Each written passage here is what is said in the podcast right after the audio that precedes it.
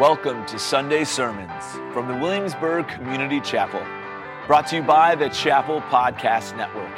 Today, let's open our Bibles to the book of Acts. We're going to be in chapter 27, verses 13 through 38, and I'll read the last five verses for us now as we prepare to hear from lead pastor Travis Simone as he closes out our sermon series titled The Chosen Instrument of Jesus' Church. As day was about to dawn, Paul urged them all to take some food, saying, Today is the 14th day that you have continued in suspense and without food, having taken nothing. Therefore, I urge you to take some food, for it will give you strength. For not a hair is to perish from the head of any of you. And when he had said these things, he took bread, and giving thanks to God in the presence of all, he broke it and began to eat. Then they all were encouraged and ate some food themselves. We were in all 276 persons in the ship. This past week, I was, I was speaking to a group of ministry leaders, and I was sharing with them on a common theme among people in ministry these days and in many, uh, in many different professions, which is burnout. And I tried to encourage them, and I brought them some of what we had talked about when we studied the exile.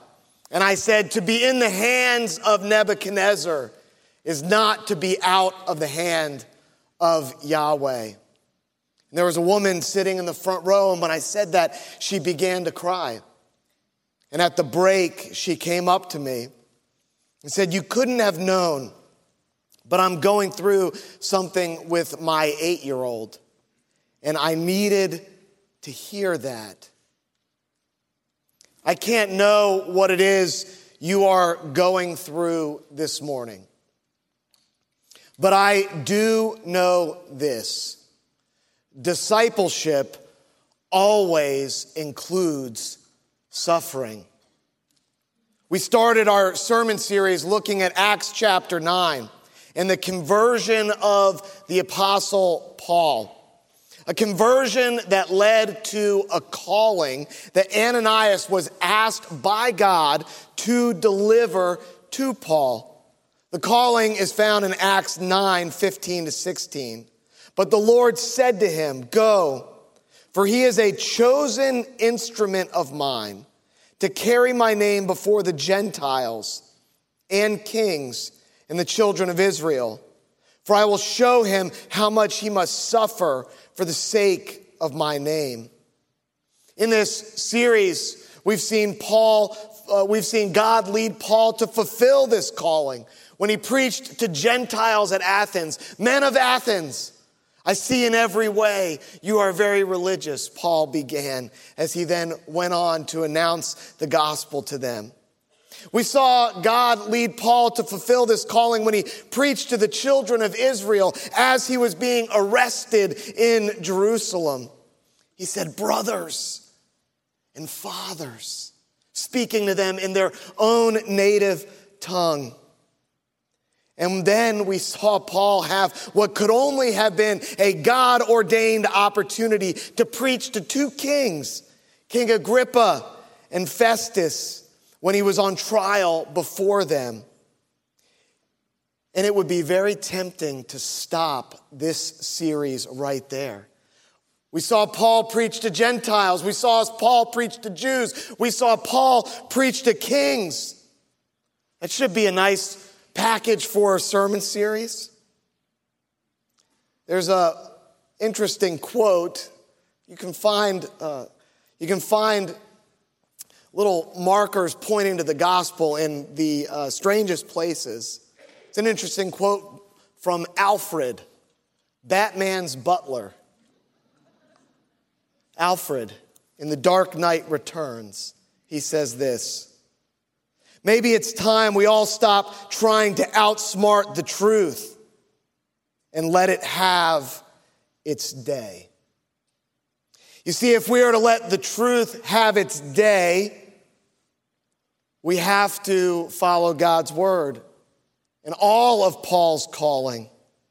That Paul was to carry the name of Jesus before Gentiles, Jews, kings, and to suffer. And this is a truth that many of Jesus' followers spend their whole lives trying to outsmart. They try to outsmart the truth that discipleship always includes suffering. Notice when God was revealing Paul's calling to Ananias, he says, I will show him how he must suffer. He doesn't say, I will show him if he goes off track or if he does the wrong thing. I will show him how much he must suffer then. He says, No, he's to carry my name before Jews, Gentiles, kings, and he must suffer. It's part of the discipleship process. Look at verses 13 to 15 of our passage. Now, when the south wind blew gently, supposing they had obtained their purpose, they weighed anchor and sailed along Crete, close to the shore. But soon a tempestuous wind called the northeaster struck down from the land. And when the ship was caught and could not face the wind, we gave way to it and were driven along. This sounds like a description of many people's Christian lives. It starts off saying, I have decided to follow Jesus, and, and we walk an aisle or we, we pray a prayer, or a friend helps us know what, what it looks like to confess our sins, and we confess our sins, and we, we experience the joy of, of new life in Christ. Only to several months or years later, bump into some northeaster in our lives, some wind that blows down across the land. And we struggle. It says they turned, they tried to sail into the wind. But when they, they could not, they lowered the sails and they were just driven along in the sea. Does that sound familiar to your life? certainly is familiar to me in my life. And so often we ask the question, why? Why does discipleship always include suffering? And while I can't go into the specifics of the why on your situation this side of heaven, there are some general principles that God's word teaches us about the why that I believe help us process what God is doing and will help us be more faithful in the midst of whatever circumstances He has us to endure. Why does discipleship always include suffering? Suffering reminds us we need a Savior and refines us to be like the Savior.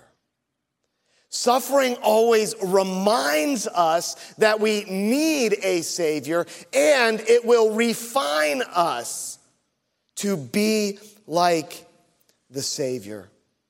I'm going to read verses 16 through 20. There's a lot of technical sailing terms in here. Some commentators say this is one of the, the greatest uh, sources of information we have about ancient sailing technique. You see the first person pronoun, the, the we is used.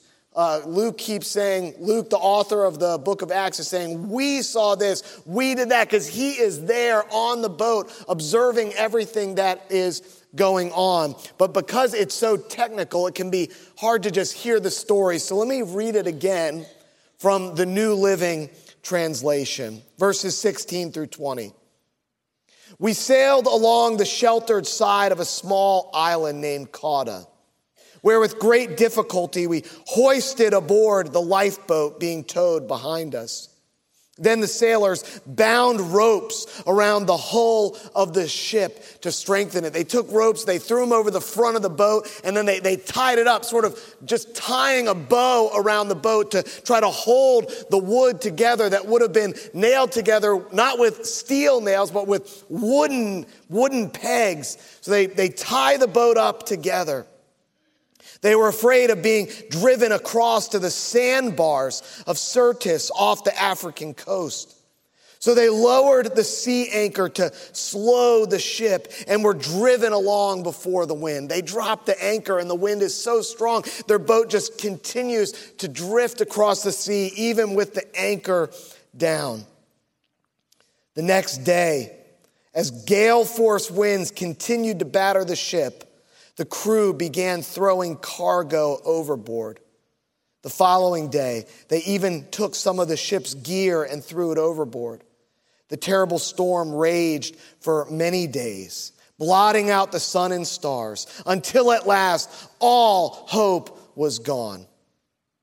Now, as I read that, I want you to notice all the tactics they used to try to save themselves.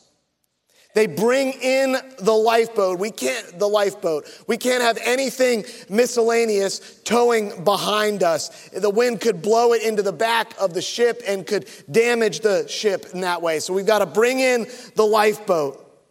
They tie the hull together, as I mentioned earlier. They lower the anchor to slow the ship down.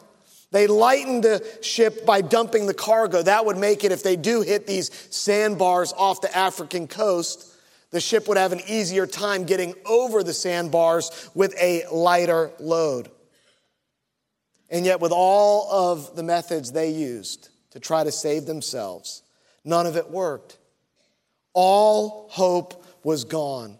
And I, I love the way the ESV translation puts it in verse 20 when neither sun nor stars appeared for many days, and no small tempest lay upon us, all hope of our being saved was at last abandoned. All hope of our being saved was at last abandoned. Their best efforts could not save them. They are reminded we need a Savior we do the same kinds of things in the midst of our own storms. We say, I'll just work harder. I'll make a little bit more money. I'll hustle a little more, and then I'll be able to solve all my problems. I'll buy more insurance. I'll eat better. I'll exercise more.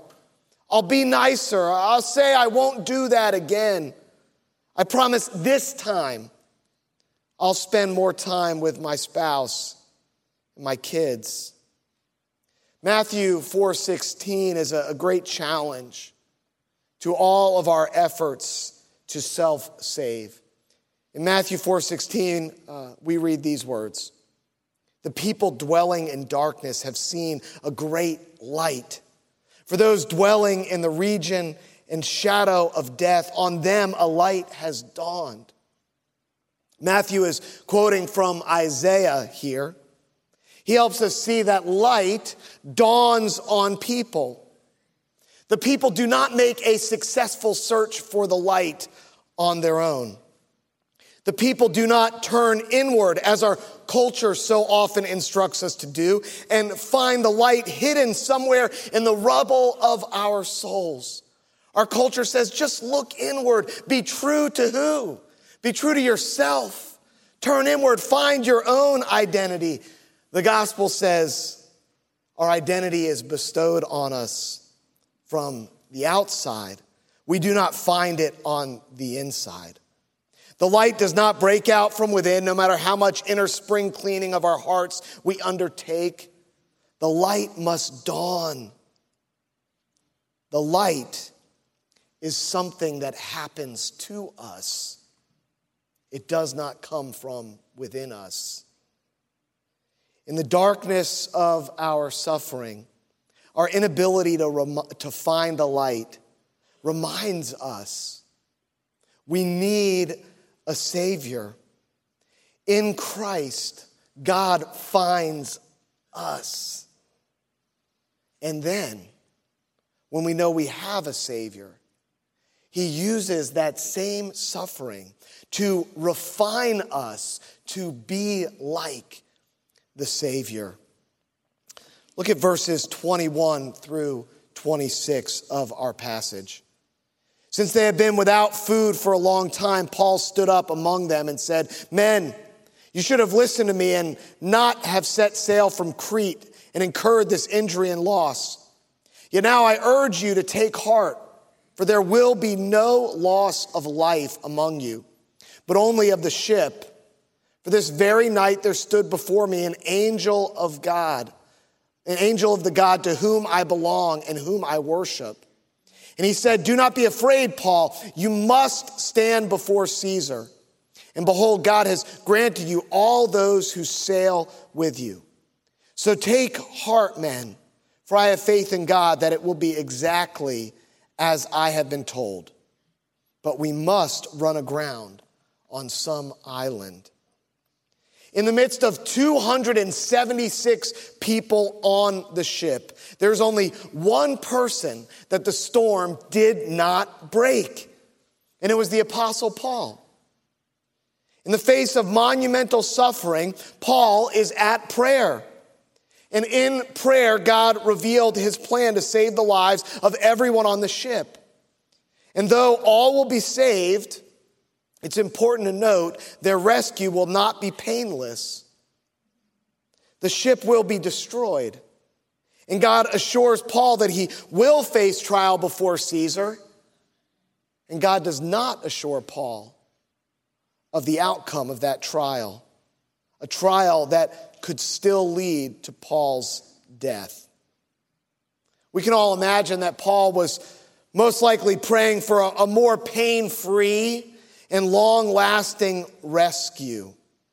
But note again Paul's response in verse 25. So take heart, men, for I have faith in God that it will be exactly as I have been told.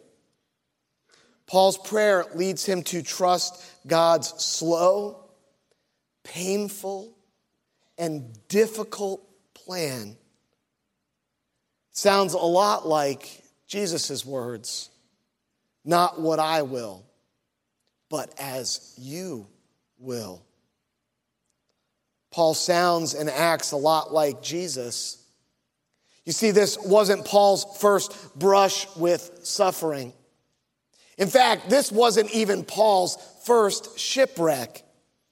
We read in 2 Corinthians chapter 11 verses 24 to 28 all of the ways that God reminded Paul he needed a Savior and then refined him to be like the Savior. So when this storm comes, 276 people, he's the only one the storm does not break.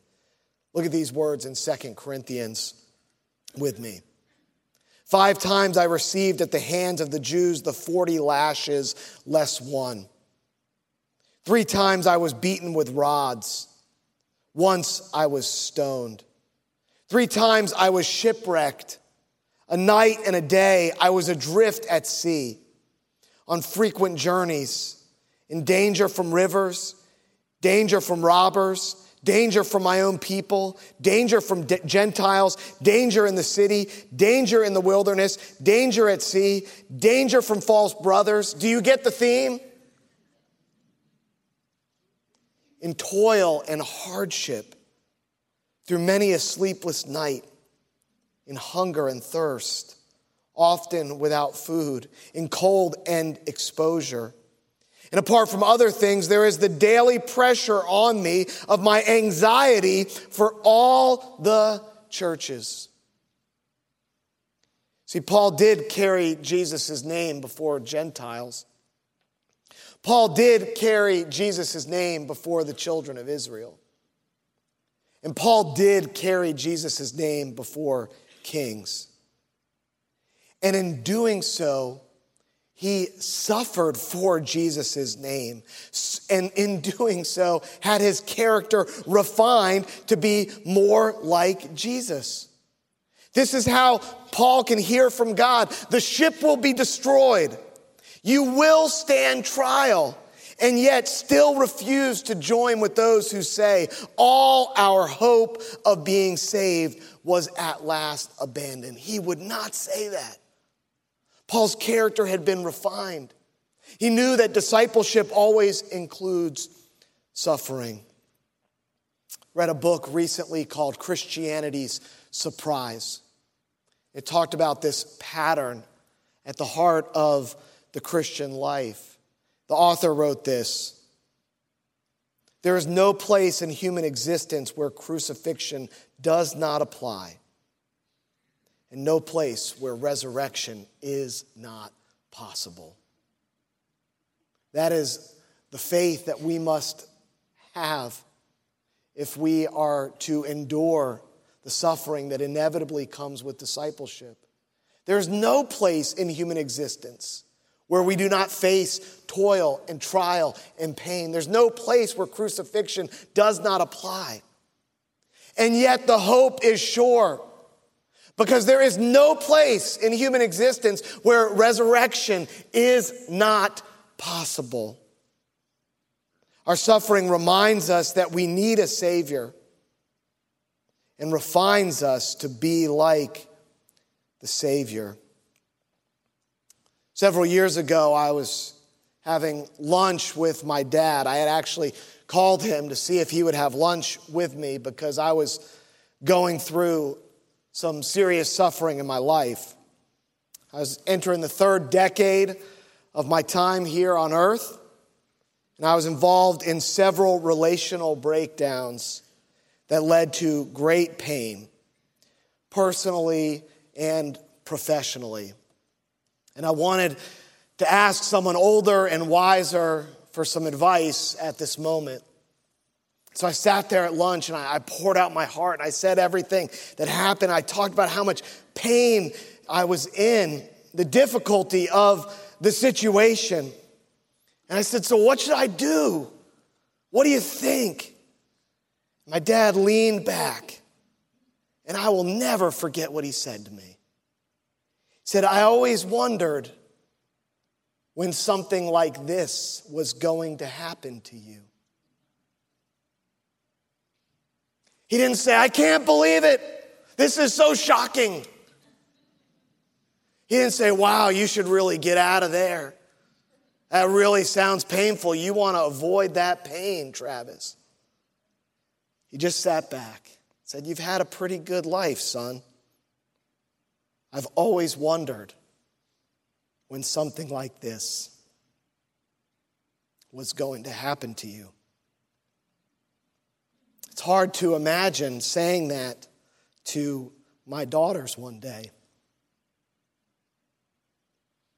But wise people know discipleship always involves suffering. And so, whatever it is that you face today that I don't know about, but you do, and Jesus does, remember this truth. We all need a Savior. We all need a Savior. You're not going to save your marriage with your own effort. You're not going to be able to repair that relationship with your child in your own strength. You're not going to be able to forgive that person apart from a deep encounter with your own need for forgiveness. You're not going to be able to heal yourself with positive thinking. And no one enters eternal life with a holy God on the basis of their own righteous works. This is why we have this stained glass window that sits behind us and sits behind me in the worship room. I am the vine. You are the branches. Abide in me, and you will bear much fruit. Our previous pastor, Bill Warwick, used to say that is the backbone of all theology. It's the spinal column on which everything else comes off and works. As you see the passage, their rescue begins when they throw the wheat into the sea. Their rescue begins when, a little later in the story, they cut loose the anchors. They take the rope off the rudder and stop trying to steer. That's when their rescue really begins. And so I'll just ask what part of your self saving project will you cut free today? And also, let me remind all of us the result of whatever you're going through will be refined character. The ship may be destroyed. Your body may not be healed. You may have to stand trial and be held accountable for your actions. You may have to sit at the banquet table of your own consequences. But whatever the physical or practical consequences of your suffering, know this spiritually, your faith is being refined. And the Bible says this is more precious than gold. Pray for the spiritual eyes to see the impurities in your life fade away and to see the godliness begin to shine through. As the great hymn, How Firm a Foundation, puts it, when through fiery trials thy pathway shall lie, my grace all sufficient shall be thy supply. The flame shall not hurt thee. I only design thy dross to consume, thy gold to refine. And so they cut the anchor loose, they untie the rudder. And the wind begins, and they hoist up the sail and allow the wind to begin to blow them toward this sandy beach that they see. They hit a sandbar on the way to the beach and the waves are breaking against the back of the boat so that the boat is literally being consumed behind them. As they begin to, to move to the front of the ship, some of the soldiers, some of the prisoners try to jump in that lifeboat that they had hoisted into the ship because the boat is getting smaller and smaller and smaller. And Paul says, We need all of the sailors if all are to survive, if we're to receive God's promise. And so the centurions cut loose the lifeboat as well. And there they are, as the boat is getting smaller and smaller. Paul says, Swim or grab a plank if you can't swim. And they do that, and all 276 persons reach the shore safely. When they're on the shore, they begin to light a fire and try to cook some food. And out of the, the kindling that they've gathered, a snake jumps out and bites Paul on the arm. The suffering continues. Everyone thinks Paul's to die from this poisonous snake bite. And when he doesn't die, they, they see that maybe he has some kind of special connection to God. And so the islanders bring them to the chief man of the island who's laying sick. His name is Publius. Again, Luke has this great firsthand account. Paul lays hands on him, prays for him, and he is healed. And in Publius' great gratitude for this man named Paul, he arranges for another ship that carries him to Rome, where he is under house arrest, waiting trial for C- with Caesar. And we see at the end of the book of Acts, he's arrested, and yet people are coming to see him under house arrest, and he's preaching the gospel freely to anyone who would come and talk to him. It's an amazing story of suffering, reminding us that we need a Savior, refining us to be like the Savior, and then our suffering reveals the Savior. It reveals the Savior. As Paul is able to stand there and say, I have been through all of this, and yet I stand here to proclaim the truth. That while Jesus was crucified, he was indeed raised from the dead. I proclaim the truth that though I was shipwrecked at sea, my hope lies not in this life, but beyond in the resurrection that I will share with Christ. His suffering allows him to reveal the Savior to all who would come and speak with him. And so we come to the table where we remember Jesus' body given for us, crucified, Jesus' blood shed for us, with nails driven through his hands and feet. and ultimately raised from the dead to new life, so that no matter what we face in this world, our suffering can only remind us that we need a Savior, refine us to be like the Savior, and to reveal the Savior living in us to others. Thank you for joining us today. Here at the Williamsburg Community Chapel, we are all about making disciples of Jesus Christ. So, wherever you are on your spiritual journey, we are excited to help you connect to Christ and His community. Have a blessed day.